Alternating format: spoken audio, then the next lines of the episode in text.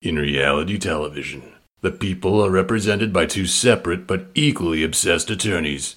This is their podcast.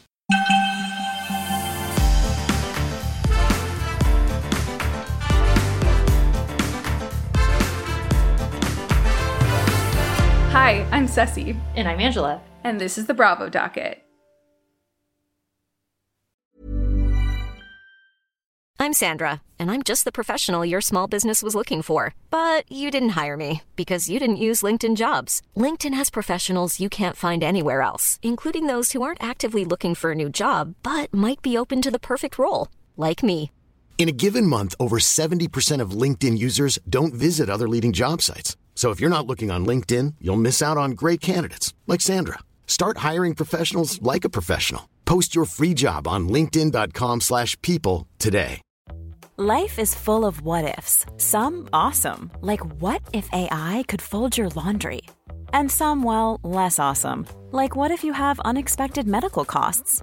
United Healthcare can help get you covered with Health Protector Guard fixed indemnity insurance plans. They supplement your primary plan to help you manage out of pocket costs. No deductibles, no enrollment periods, and especially no more what ifs. Visit uh1.com to find the Health Protector Guard plan for you. In reality television, the people are represented by two separate but equally obsessed attorneys. This is their podcast.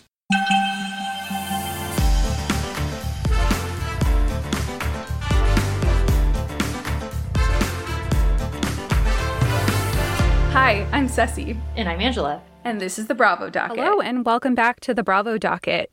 Today's an exciting episode, I think, for me. I, I don't know about you, Angela, but I'm really excited. We're finally going backwards to our long list of topics that we had when we started this podcast instead of hitting the late breaking news of Girardi and Shah, which we'll do Shah updates, of course. But LVP's been on my personal list for a really long time, and that is the subject of today Lisa Vanderpump's many lawsuits, which cover a ton of different subject matters. Do you want to do a formal introduction to this one, like the last one? Uh, Justice Oh, Angela? yeah. Okay. And I am excited about this one because a lot of this is very similar to the type of stuff that I used to do when I had my own firm. So, both suing, you know, representing plaintiffs and then defending commercial property owners and defending businesses. So, this is kind of be fun for me. But yes, all right. Well, the Bravo docket is now in session. On today's docket, we have multiple cases against the Vanderpumps, both Lisa and Ken Todd, and their businesses, which it did take us a minute to find some of their business names, actually. So, Justice Cesie, what's the first case on the docket? Yeah, so the first case, or I guess the first subtopic we're going to cover is slip and falls at Lisa Vanderpump's restaurants. And this is something that happens if you own a business. You're going to have people get injured in your business, and you should probably know how to defend yourself if this type of case comes up. And Lisa Vanderpump faced two different slip and falls, or I guess trip and fall cases at SUR, which Angela and I had the pleasure of dining at SUR. And we dined in the back area, which is where one of these plaintiffs claims her trip occurred. And I will I will say there is some unevenness back there. I spilled my drink when I sat down, I remember. uh, but that's not to say anyone was right here. So the first case that we're talking about is Strong versus SUR. Do you want to talk about what, what that one is about? Yeah, I'll just do a little intro. So, this case involved a woman named Melissa Strong, who I believe has acted and produced and been on a couple reality shows, if I have her correct. Really beautiful girl, if the person I'm looking at is correct. And she had her like a little tiny wedding reception at SUR, and she was wearing five inch heels. And according to her, she tripped and fell over a on the the way I guess how do we describe where it is? It's kind of like when you're going out to like the back patio, right? So there was like a little lip or whatever in the concrete or a little edge, and according to her, she tripped over it in her wedding dress and also hit her head. And there's a lot of deposition testimony and a lot of stuff going on. So how where do you want to take it from here? Sure. So she sued for general negligence and premises liability. And not to get too into the weeds on the law here, but this is a tort case, which As I've mentioned before, I absolutely love torts. It's like the classic personal injury types of cases. Sh- should I talk about like the basic negligence duties of care owed? Um, I always found that fascinating in law school. Yeah. And then we can Yeah. get more in depth in the facts. So, when you have to prove that someone is negligent, one of the first things you prove is that there was a duty owed to you. And the highest level of care, it, it's kind of like it's tiered. And the highest one is the duty of care owed to invitees or customers. And invitees are people that a landowner invites to their property or that a business owner invites to come dine with them. Essentially, if you're making money off of the person's visit, you owe them the highest level of duty of care. And that means that you have to reasonably inspect the property for hazardous conditions and give people a warning if there is a hazardous condition and fix the hazardous condition. So here it would be going out and looking and make sh- making sure there are no cracks in the concrete. And if there is, like putting up a a sign or what are these called cones a cone uh, over it and making sure you get it fixed and I think that makes sense. Like, if you are benefiting off of someone being there, then you have a duty to make sure that you're keeping it up to date and that no one's going to get hurt when they're dining at your restaurant. I won't get into this much detail in the other ones, but there's a duty owed to licensees. So, this is if you have a friend come over to your apartment you're not making money from them coming over, presumably. So, so you don't have a duty to inspect the property like you do for the invitee level, but you do have to repair hazards. So if you know you have a big old hole in the middle of your floor and you invite people over, you do have a duty to fix that hole before they come on by. The lowest duty of care is to trespassers, which in law school I was like, what the heck? Like you have to you owe a duty to people that just break into your property, but you do. And I, of course, different jurisdictions have different levels of this. But in California specifically, you have to warn trespassers of dangerous conditions. So, say you have, like, I don't know, I can't think of one, like a big old swamp of quicksand, which quicksand used to be so fascinating. And everyone, when I was little, I had a fear of quicksand. Oh my God, same. I thought when I was little, I thought quicksand was going to be much more of a problem in my adult life than it's like. And I, I mean, I lived in, I grew up in Florida, so it's like almost reasonable because I'm like, there's Yeah. got to be some quicksand around here. But it's no, like we've not, like that's not No. a thing. Why did we all think not a thing. quicksand was so like prevalent in? I think I've watched a YouTube video about this. I watched the weirdest YouTube videos, and it was like a sexy movie trope because women got trapped in it, and it was this weird trope. I don't know why, but in the 70s, there were a ton of movies, like action movies, where women were trapped in quicksand. all I remember is like the Princess Bride, and I don't think it was it quicksand, but it's like you know when they're in like the the the thing with the ROUSs and they're trying to attack the Dread Pirate Roberts slash Wesley, and then he gets in the sand. I like that's what I, I don't know. For some reason, we all I think we all thought quicksand was going to be a huge problem. There's a fear. There's a huge fear. But I think we're all okay. However, if you have property in California and you have to big have a big pit of quicksand, you have to warn potential trespassers of that, and that's the duty of care that you owe to people. So in these slip and fall cases, like this strong one that she filed against SUR, Lisa Vanderpump owed customers the highest duty of care, and uh, according to Strong, she breached that duty. So, uh, do you remember from law school the concept of attractive nuisance? Because I always loved that phrasing. I always thought Like, I want to touch it. Yeah, they, well, yeah, or like if you have like a trampoline or swimming, like that's why you have to like a fence around your swimming pool or whatever. Um, I always, I always like that. Like, Mm-hmm. Yeah, and the- like children, it was always like children are breaking into your property to like yeah, go on your trampoline, and then if they trip, you might be sued. It's like, what the heck? But that child trespassed. yeah. I don't think Texas has like quite as uh, is quite as benevolent towards trespassers as California is. I imagine they're not.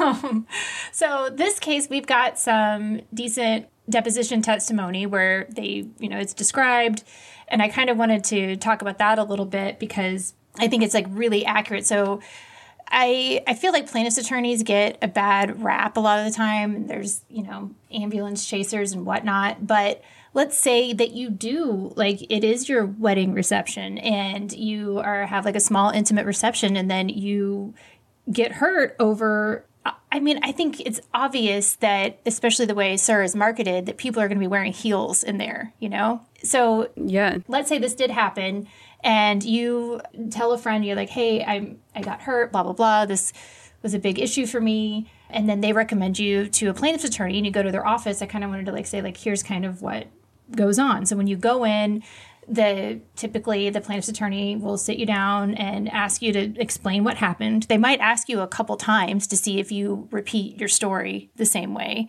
I used to do that when people would come in because I wanted to see like the truth doesn't change. And so if someone's telling the truth, they have an easy time kind of repeating the story over and over again then they'll ask you like what happened? Where did you did you seek medical attention? Did you have medical bills? Did you miss any time from work?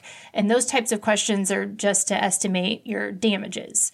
They'll probably give you like an intake form to fill out and then depending on what your case is the plaintiff's attorney will probably sign you up. And then when that happens you probably immediately will sign a bunch of releases so that the plaintiff's attorney can get your medical records from the places that you've sought treatment and then also, so if there's any other records that they need to obtain, they can, you know, show that they have the right to request that information on your behalf. Now, if you're a business owner and there's a slip and fall, there's a different procedure. So what will happen there is once if you get a demands letter or if you if a, you know, complaint or petition is filed against your business and you receive that, then you immediately turn that over to your insurance company because Uh, you know, as businesses, you're supposed to have liability insurance, and then your liability insurer will essentially take over from there, and they'll pick the attorney for you. It's very similar to what we described in our malpractice with doctors. Like they'll pick the attorney for you. The attorney for your insurance company will contact the plaintiff's attorney, and you may not even have to do much if it doesn't get beyond the you know demand complaint stage. So that's pretty much what that happens and how that works there. So obviously though, one of the things that happens is you get you if someone in your business observes it, they should write down an incident report and the plaintiff's attorney will request all of that information as well, either in discovery or in some type of preliminary demand, or they might send a preservation letter, which will require the business to keep all of the, you know, CCTV or any recordings they have of the inside of their business or wherever the incident occurred, and to save any documentation that they have. Do you want, Cesie, do you want to pull up the, did you want to go through some of the depo testimony on this and kind of, I mean, it's pretty standard, but I think people might be interested.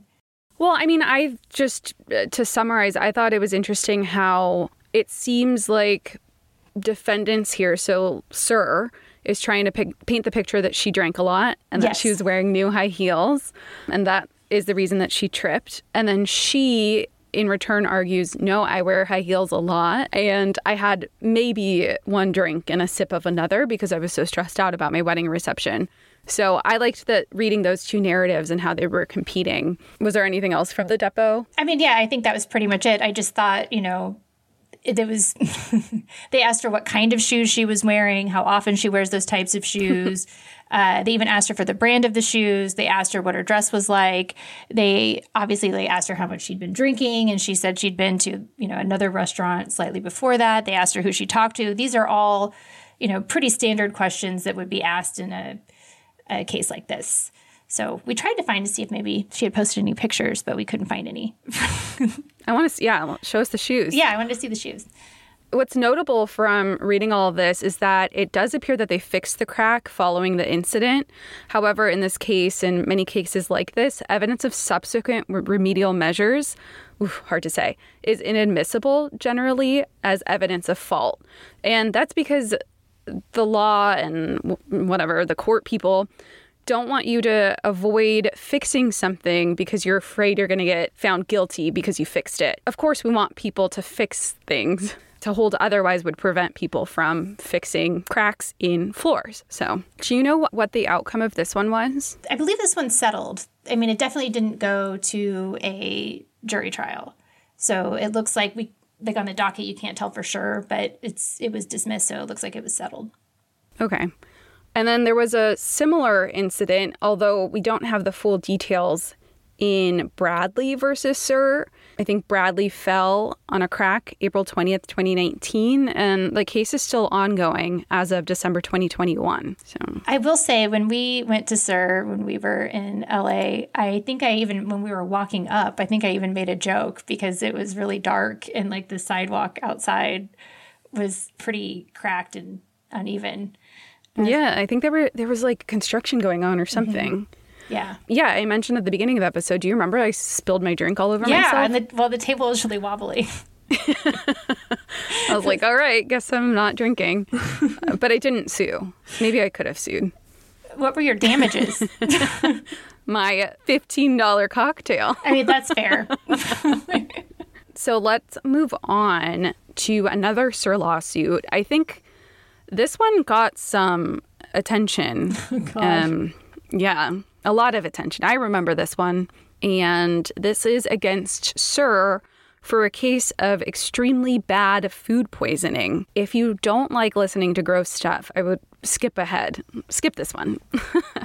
Do you want to talk about the facts of this case? I know you love the the grossness. I don't love grossness. I do love medical gross stuff. stuff. I don't. I, I, I, well, I feel food like, poisoning is medical. okay.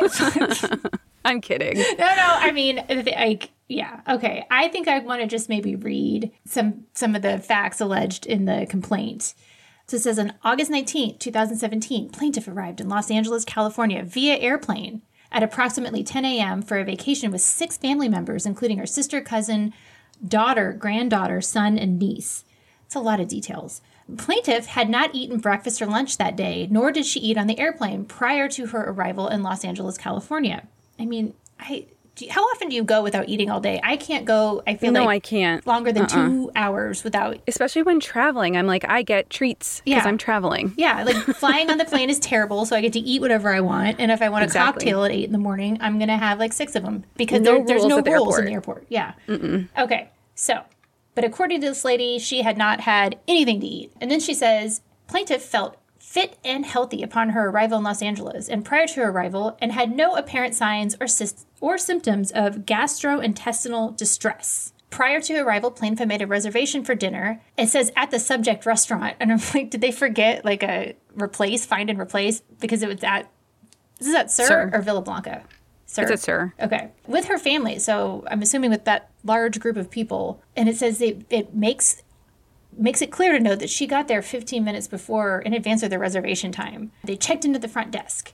During this time, plaintiff consumed no beverages or food. So no Girl, have some bread. Okay, once, once seated at the table, plaintiff and her family reviewed the food menus provided by the staff. This this complaint is written in an interesting way. Plaintiff sat next to her granddaughter and niece, across from her sister at the table. Again, not really a necessary detail. Plaintiff placed an order for scared fish and water.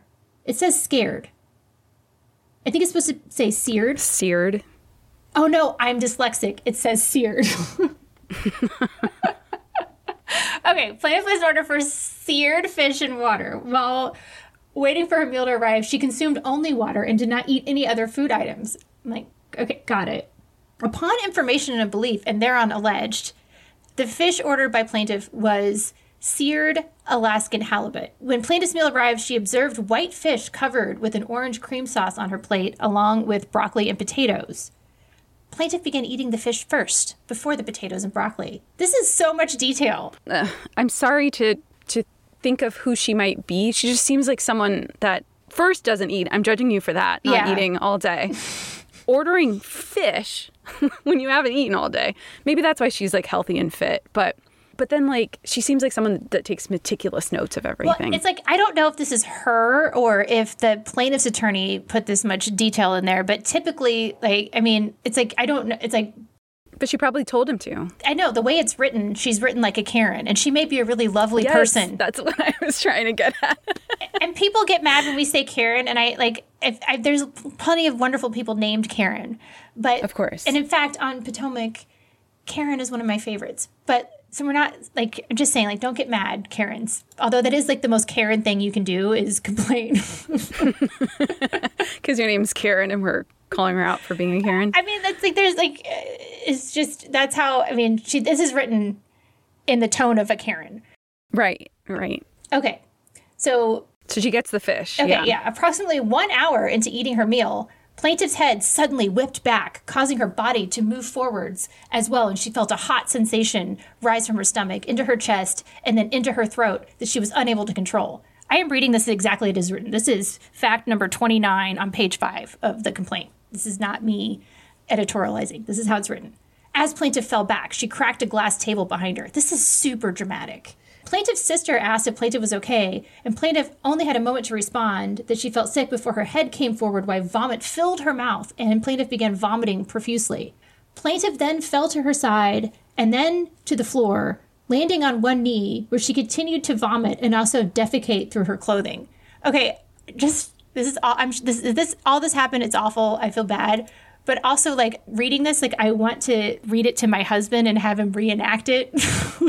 No, it sounds like um, instructions for a play. it, it yeah, like like these are stage directions almost. Um, okay, yeah. Plaintiff fell to her side, then to the floor, landing on one knee, where she continued to vomit and also defecate through her clothing. Plaintiff was unable to stop vomiting or defecating as she kneeled on the floor, causing plaintiff's clothing to soil.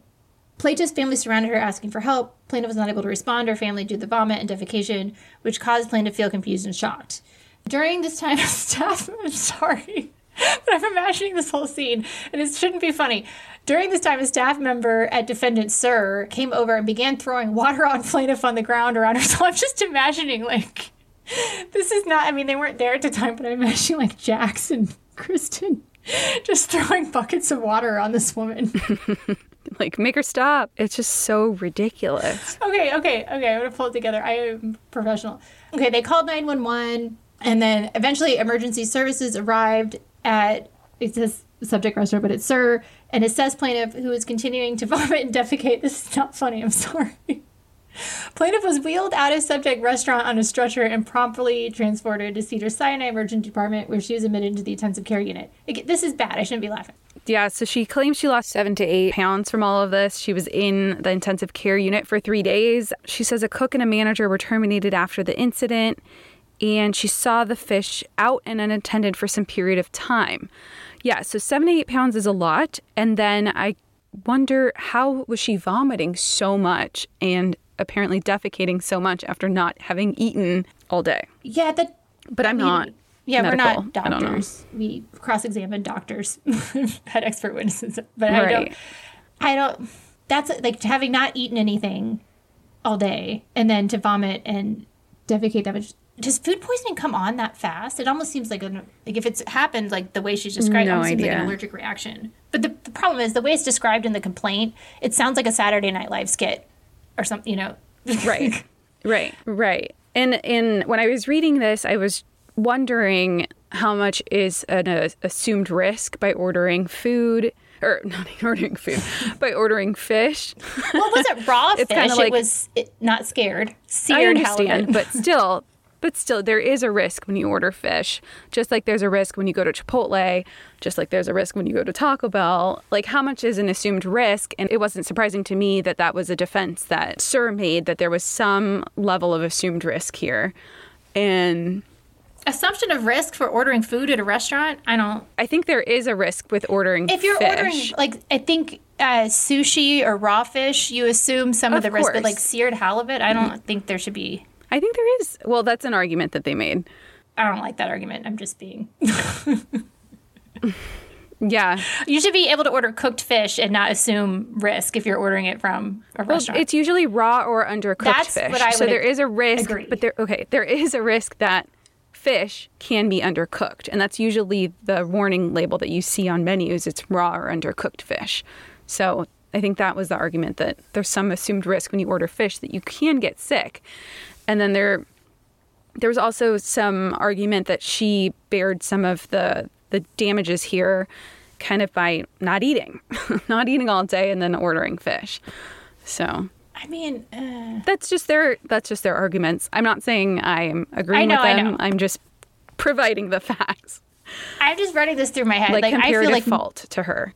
I feel like for cooked fish there should not be but for sushi or like shellfish or something, you know, if you're eating raw oysters, I think there's a risk. Like there's, I don't know. i think there's a risk with all seafood truly I don't know. I don't know enough about food science or cooking or.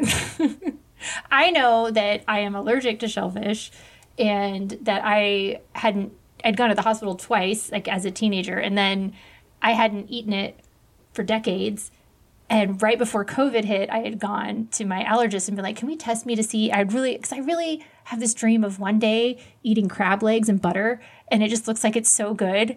And I was like, "Can I just like do the testing, like to see if I'm still allergic?" And I passed the patch test, and then they did a blood test after they like injected me with a little bit of it, and then I was supposed to come in to the allergist office with whatever shellfish I wanted to eat that didn't have any seasoning or butter or anything on it and then eat it in front of them so that they could like deal with me if I like had a reaction again. But then COVID hit and that was really low on the priority list. So I still have never eaten any of that stuff.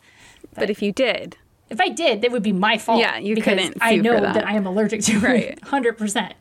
Like it would be my fault. Right. So I thought it was interesting that this complaint has uh, Yelp reviews in oh, it. I was going to say that too. Yeah. Yeah, yeah. Some other talk about those. Yeah, they she put in some Yelp reviews in here to show that SUR was on notice or that there there had been prior issues with their food, and I guess, I guess.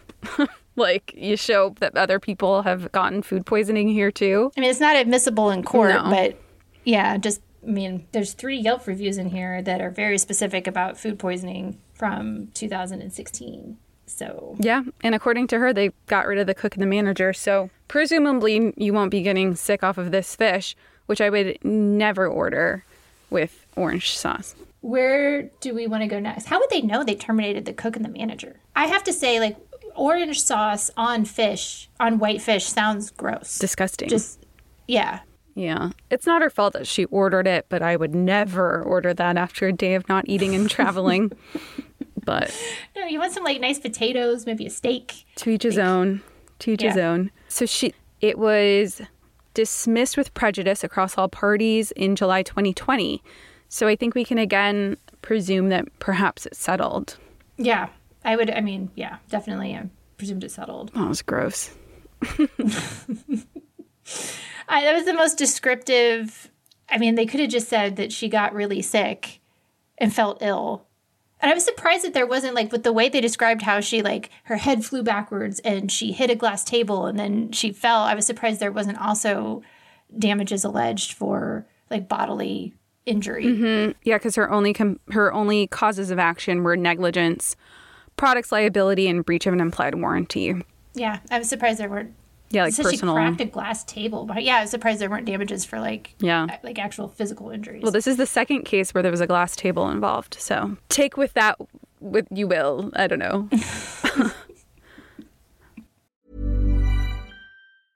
Life is full of awesome what ifs, and some not so much, like unexpected medical costs. That's why United Healthcare provides Health Protector Guard fixed indemnity insurance plans to supplement your primary plan and help manage out of pocket costs. Learn more at uh1.com. Hey, it's Danny Pellegrino from Everything Iconic. Ready to upgrade your style game without blowing your budget? Check out Quince. They've got all the good stuff shirts and polos, activewear, and fine leather goods, all at 50 to 80% less than other high end brands. And the best part? They're all about safe, ethical, and responsible manufacturing.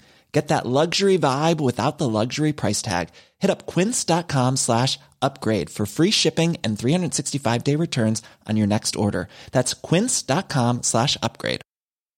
Everyone knows therapy is great for solving problems, but getting therapy has its own problems too, like finding the right therapist, fitting into their schedule, and of course, the cost. Well, BetterHelp can solve those problems.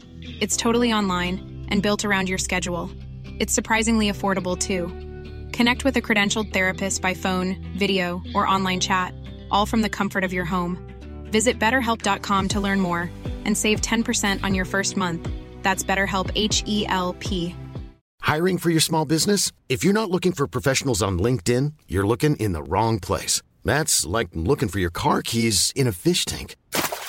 LinkedIn helps you hire professionals you can't find anywhere else, even those who aren't actively searching for a new job but might be open to the perfect role. In a given month, over 70% of LinkedIn users don't even visit other leading job sites. So start looking in the right place. With LinkedIn, you can hire professionals like a professional. Post your free job on linkedin.com slash people today.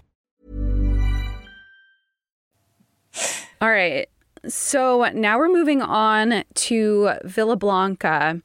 This was a lawsuit filed in October 2020 by the building manager of where Villa Blanca was located for unpaid rent. And this is, I think, according to Lisa Vanderpump, why, or part of the reason why the restaurant ended up closing.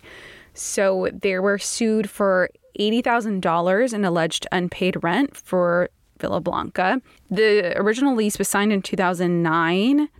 It said that they were obviously record, required to pay rent, and they didn't, and instead unilaterally terminated the lease, which they weren't supposed to or allowed to according to the lease. Yeah, and it was shut down obviously because of COVID. And then they it looks like Lisa and Ken claim that due to the COVID-19 ordinance in Beverly Hills that the rent wasn't due because of the stuff that was put in place because obviously restaurants and bars couldn't be open during COVID for quite a while. Warlock. Wasn't there like rent abatement in different cities? I know there was for tenants of apartments. I know, like, so like the courts were shut down, and so like evictions, there was like a, a moratorium on Right. evictions for both written and then also in just reality because you couldn't get into court Right. to evict your tenants. So that happened for a long time. So Yeah, so she released a statement, Lisa Vanderpump, about this lawsuit, and she said, quote, if the landlord had been willing to renegotiate and the lease wasn't ending, we would have reopened. But unfortunately, with coronavirus, the situation was beyond our control. However, she didn't shut the door on Villa Blanca completely. She said, while saying goodbye to the location where we have actively served the Beverly Hills community for 12 years and employed hundreds of Angelenos, is a sad time for us. We're excited to perhaps bring Villa Blanca back in the future at a different location. Well, because duh, I, they probably won't let them rent from them again, as its staff and customers have always been a family. so the plaintiff in this is is alleging three hundred and twenty thousand nine hundred and forty seven dollars and forty four cents plus interest from October twenty twenty through January twenty twenty one. Commercial leases are expensive, y'all. That's it was it shocked me to see this and learn that they didn't own their commercial property. I always assumed they did. I just assumed that they were buy and but I, I'm sure it's even if you're super rich, I'm sure it's really hard to buy property in that area. Mm-hmm. Because why would you ever sell it if you're a commercial property owner? You can just rent it out and make money. Do we know the outcome of this one? Is it still going? This one's still going. Okay. So we don't know outcome. As far as I can tell from the docket, it's still ongoing. And then they attach the entire lease, which is like 90 pages long and is not super interesting. Just, We will not be covering the lease. yes. So there's that. So, another lawsuit, moving on to the next one that Villa Blanca faced, was by West Central Produce for unpaid fruits and vegetables. And they were sued in March 2020. It was, oh, it was Pump and Villa Blanca, excuse me. Uh, they claim Villa Blanca owed nearly $9,000 in unpaid fruits and veggies, and Pump owed over $9,000 in fruits and vegetables. I just thought that was fun to include because what the heck? I mean, sure, it's the same thing. I had friends who owned uh, bars and restaurants during COVID, and it's you know it's like a it's like a so the restaurant shut down. So then not only is like the staff unable to get paid, but then the like all of the vendors aren't getting. I mean, there's a huge like chain effect of people. It's like, well, how can I? You know, I don't need the fruits and vegetables. I know that I put in an order for them, and that maybe you're delivering them, but I don't need them. But it's a contract, so yeah. I actually misread that. That was actually the last payment in March 2020 that was made for the fruits and vegetables. The company's actually suing for roughly $100,000 for unpaid fruit and Damn. veggie bills. Yeah. Damn. That's a lot. What's our next one? The next one I think is the Vanderpump Dogs. Oh gosh, skip ahead on this one too if you don't like gross goopiness. this one I know was highly publicized as well because I remember reading it on Reddit. I guess before we get into the lawsuit, the next two lawsuits are about Vanderpump Dogs. So, okay. Vanderpump Dogs was founded in 2016. It's a 501c3 dog rescue organization, and we discussed what that means in our Mary Cosby tax episode. And it works on both domestic and international fronts to help create a better world for dogs. It offers adoptions and dog grooming. It also had a TV show on Peacock. There has been one season with six episodes. And before recording, I decided to watch some of them by fast forwarding quickly through two episodes because I was trying to see if anyone that is involved in these lawsuits popped up on the show, mm. but they didn't. So, anyway, it's kind of interesting. I might sit down and watch it if I ever need a background show. It shows them like preparing dogs for adoption, like cleaning them up with grooming and showing interviews with people and they come out and bring different dogs. It's sort of like say yes to the dress, but for adoptable dogs. Aw, that's cute. I would watch it if it was about cats. the pups are really cute though. She's doing great. I know. I love I love everything she does with the dogs. Like the Yulin rescues and stuff like that. Uh but yeah, so this lawsuit. I'll read this one as well so you don't have to. okay. So plaintiff inquired as to an, so this plaintiff is at Vanderpump Dogs, an available brown female uh, Dotson Dachshund. Dotson puppy named Cassie. Based on information believed, Cassie had not yet received deworming at the time. Said employees did, however, advise plaintiff it was completely safe to hold and interact with Cassie, which plaintiff did. After spending several hours with Cassie, Vanderpump Dog staff asked plaintiff if she was interested in adopting Cassie. Plaintiff submitted an application for the adoption of Cassie. Her adoption application was approved. So she comes back. Then the same day at approximately 4:15 p.m., plaintiff returned to Vanderpump Dogs to finalize Cassie's adoption and submitted a requisite payment of $680. That's isn't that a lot? That's a lot. That is a lot. I paid $300 for Buddy, which was a lot as well, but they did everything for him. So, yeah, 680 is a lot. That's a, I'm trying to like I mean, one of my cats I got from Austin Pets Alive on Kitten Palooza, which they literally like hand out free cats. And I think he Let's Warlock, who you guys have heard speak on the podcast on multiple occasions. He, I think, was found behind a trash can and came up with him for free. Our other cat's like a very expensive cat, and that's my husband's cat. A lot of rescues will charge the amount that they put in if they can get mm. away with it.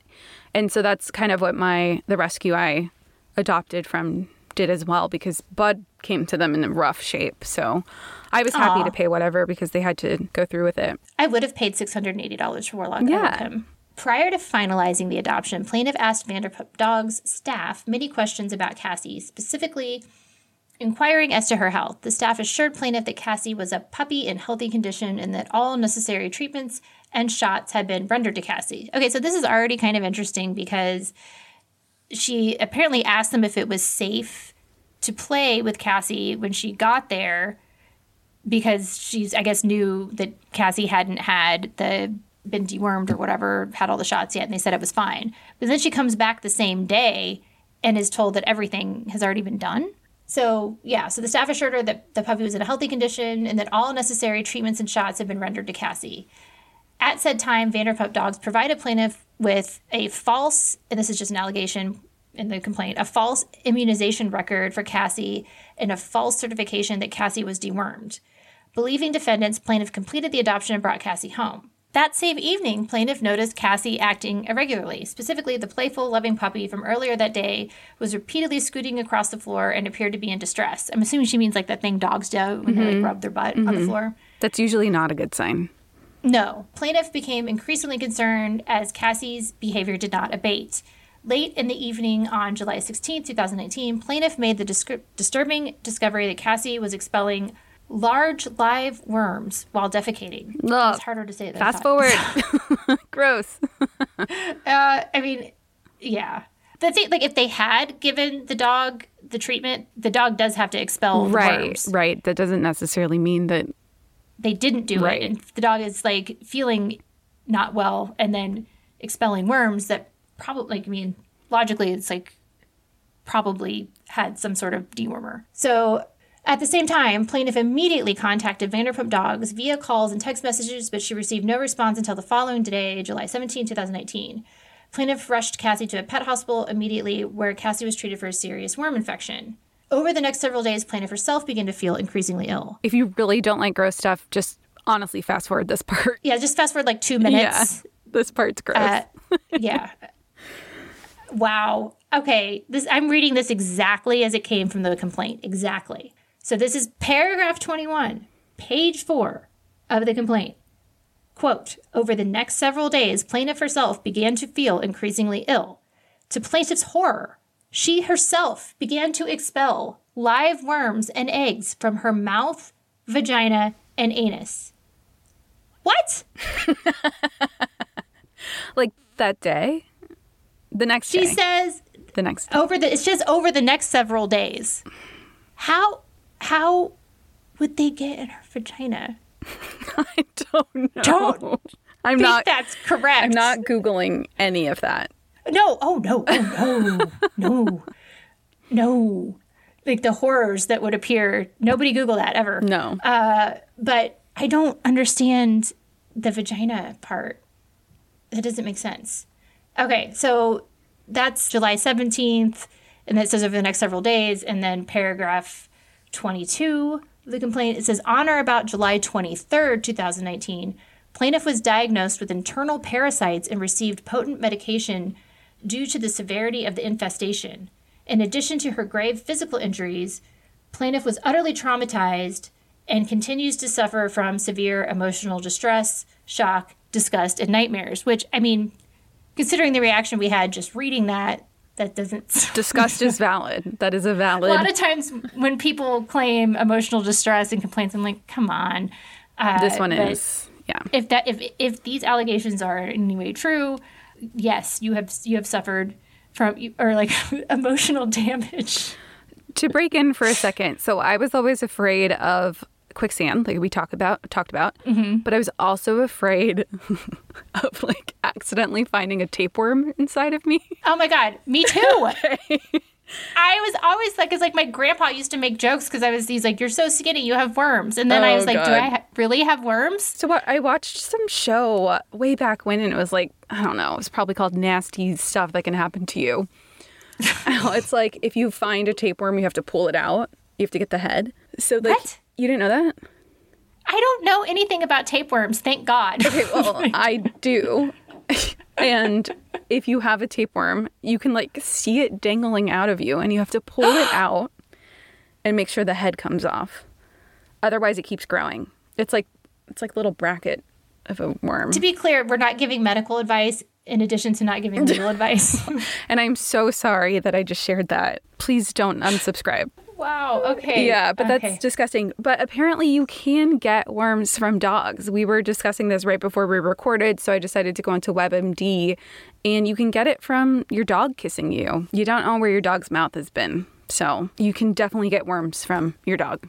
So I feel very superior having only cats at the moment. It's not that I dislike dogs, but you can get stuff from cats, can't you? I know you can get like the the crazy cat lady disease if Mm-hmm. you have like outdoor cats and they have my cats are indoor cats. So yeah, I know cats cause problems too. I'm not saying. I'm just being that cat lady right now. So that case is still going on. That's another one that we'll probably have to provide an update with when, if there's Yeah. an outcome. How much does it say? Do we know how much she's demanding? I think it might be whatever the court deems necessary. Yeah, general damages, cost of the suit, other relief, special damages, all yeah, that good stuff. approximate result. Yeah, intentional mis- plaintiff was forced to seek and pay for emergency medical treatment for Cassie.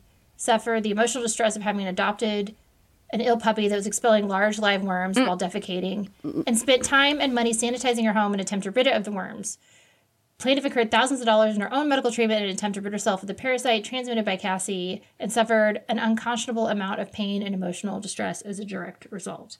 But like how to okay, but she gets the dog. Here's and I'm just lawyering right mm-hmm. now, okay? So she gets the dog on the 17th and then she says by the 23rd that she is having like she's expelling worms. Do worms grow that fast? I don't know. Google how fast do like par- These worms. Yeah. What it- would it be like a roundworm? Hey, get dogs get. I mean, she wouldn't get heartworms, so it, right? So it'd be like round roundworm. So there's like a hookworm you could get, a roundworm, a hydatid. You could get tapeworm from dogs. Ew. Let's see. Okay, so it says it takes four weeks for worms to grow in dogs. So let's see in humans. Yeah, if I were the defense attorney in this one, I'd be getting a worm expert and filing like mm-hmm. a summary judgment and being like, "There's absolutely Yeah, so after eggs are swallowed, it takes about two weeks for the worms to grow in. But that's for thread worms, and I don't even know what that is. I'm just Google the first result. So it just I think you might be right. It might take longer. because that's only seven days." Maybe they both had a pre existing condition of worms. I just think like logically, it makes sense that the puppy would start expelling worms if it had worms, and then they gave it the treatment. Mm-hmm. I, d- I like seven days to be expelling worms out of like every orifice just seems really fat for a human. That seems really fast, but I don't know. I'm not a worm expert. Who knows? To be fair, though, here Vanderpump Dogs filed their answer, and it's jack full of affirmative defenses.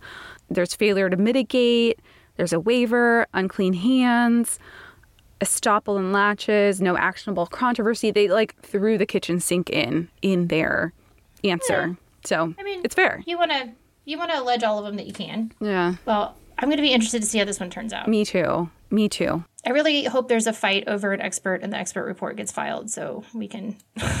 Read about the worms. Well, I want to. Yeah, I want to know. All right. So, lastly, for this episode, oh, which I forgot to mention that this might be two parts. Maybe part two will be next episode or a future episode because Lisa Vanderpump has a ton of employment lawsuits against her. Anyway, Vanderpump Dogs' next one is a wrongful termination and sexual harassment lawsuit. This involves um, a woman who was a dog groomer at Vanderpump Dogs for two months, and she alleges that her supervisor was making inappropriate comments to her, things that were she alleges were harassment. She claims he mocked her by calling her skinny no ass fool and a flat ass bitch. That is in the complaint. He also like she is a lesbian and he tried to say things that were like I can change you or you haven't found the right man yet. Just inappropriate comments. Oh, yeah. He said he told her he could turn her straight and that she had not found the right man on numerous occasions. He also claimed that he turned the mother of his child straight. Ew. Mm-hmm. So she said that she also complained to her superiors and no one did anything. So she was suing for unlawful harassment based on sex, gender, and sexual orientation in violation of FEHA. And then wrongful termination because she really had no choice but to resign. The answer for this one is also jack full of affirmative defenses. They really went for it in their response. But the lawsuit was eventually dropped. We don't we don't know if there was a a, lo- a settlement for this one as well. I mean, these things usually they'll settle. I Yeah. mean, if they, because, I mean, it's a good assumption that if a case is dismissed and there isn't a summary judgment that's disposed of the claims, that it has settled because the, a lot of times the insurance companies will settle it because it's cheaper to settle it than to keep litigating it and paying attorneys. I forgot to mention one of the arguments they made is that she also was making provocative comments at work. So it might have been like a back and forth that they were having at work, which we don't know. We don't know. Yeah, we're gonna in the in the future employment law episode, we're gonna get like really a lot more into detail about what you have to claim and what you have to allege, and we'll probably talk about it more on the federal level, and then also, you know, how you file claims with the EEOC and all of that. But this one was pretty pretty short. It does have so like they they did have to file a thing with the Department of Fair Employment and Housing, which is a California. Agency. Yeah, Yeah, there were some administrative steps she had to take before filing. But yeah, and we'll go into all that in an employment law episode. Yeah, so that'll be our next LVP episode. But this is this is kind of like the miscellaneous lawsuits that Vanderpump has faced. Wide range, wide range. Anything else to add for this one? Yeah, I just thought it was interesting to look at the docket and see how, like, when Vanderpump Rules started airing and then the amount of lawsuits spiking mm. greatly. Mm-hmm. So there's all the attention being drawn to that from the reality show. And then it also made me think of the Toms. And it's like watching them on Vanderpump Rules not know anything about business and it's like this is the kind of stuff that you have to like know. Like you need to know how to negotiate a commercial lease. Like I have no doubt that Ken Todd, who signed that commercial lease, did an excellent job like negotiating what they needed. You have to know like what type of liability insurance you need. You have to understand like how to train your employees to respond to lawsuits and it's like who in their right mind would go I mean uh, the Toms are entertaining, but like, who would go into business with them? Would you go into business with one of the Toms, Cesie? Yeah, I mean, I would go into business with them because they have a fan base, but not, you know, not yeah. legitimate business. Yeah. But it is interesting to see the various types of lawsuits that can come out of owning just a restaurant. Uh, there's so much. So, not anything I want to do. Uh, I didn't expect some of them to involve vomiting and or worms. Yeah. Yeah. So that's LVP number one. Yeah, we'll be working on our next episode, which comes out in two weeks, and planning on some sort of coverage for Jen Shah, which we're still ironing out. So that can be expected if it proceeds. So we will see. Oh, don't forget about our merch. Check it out. Yes. Yes. Oh, I am wearing it right now. I was like, I think I'm wearing it right now. I am wearing it right now. It's the comfiest shirt ever. So check it out. Yeah, it's pretty cute. I have the bag. I'm going to order more stuff soon. It's really cute. My sister ordered the sweater. Looks really cute on her. I have stickers everywhere. Anyway, thanks for listening. Bye.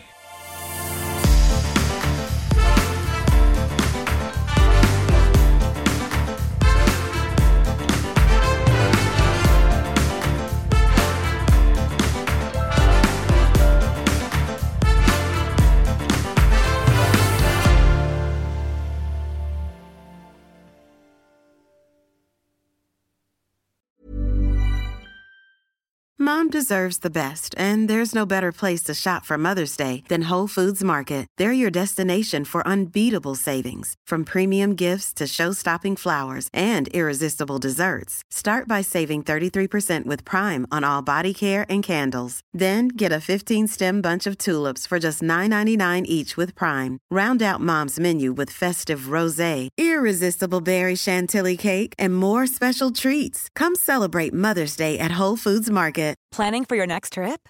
Elevate your travel style with Quince. Quince has all the jet setting essentials you'll want for your next getaway, like European linen, premium luggage options, buttery soft Italian leather bags, and so much more. And is all priced at 50 to 80% less than similar brands. Plus, Quince only works with factories that use safe and ethical manufacturing practices. Pack your bags with high-quality essentials you'll be wearing for vacations to come with Quince. Go to quince.com slash pack for free shipping and 365-day returns. The Bravo Docket is part of the Acast Creator Network.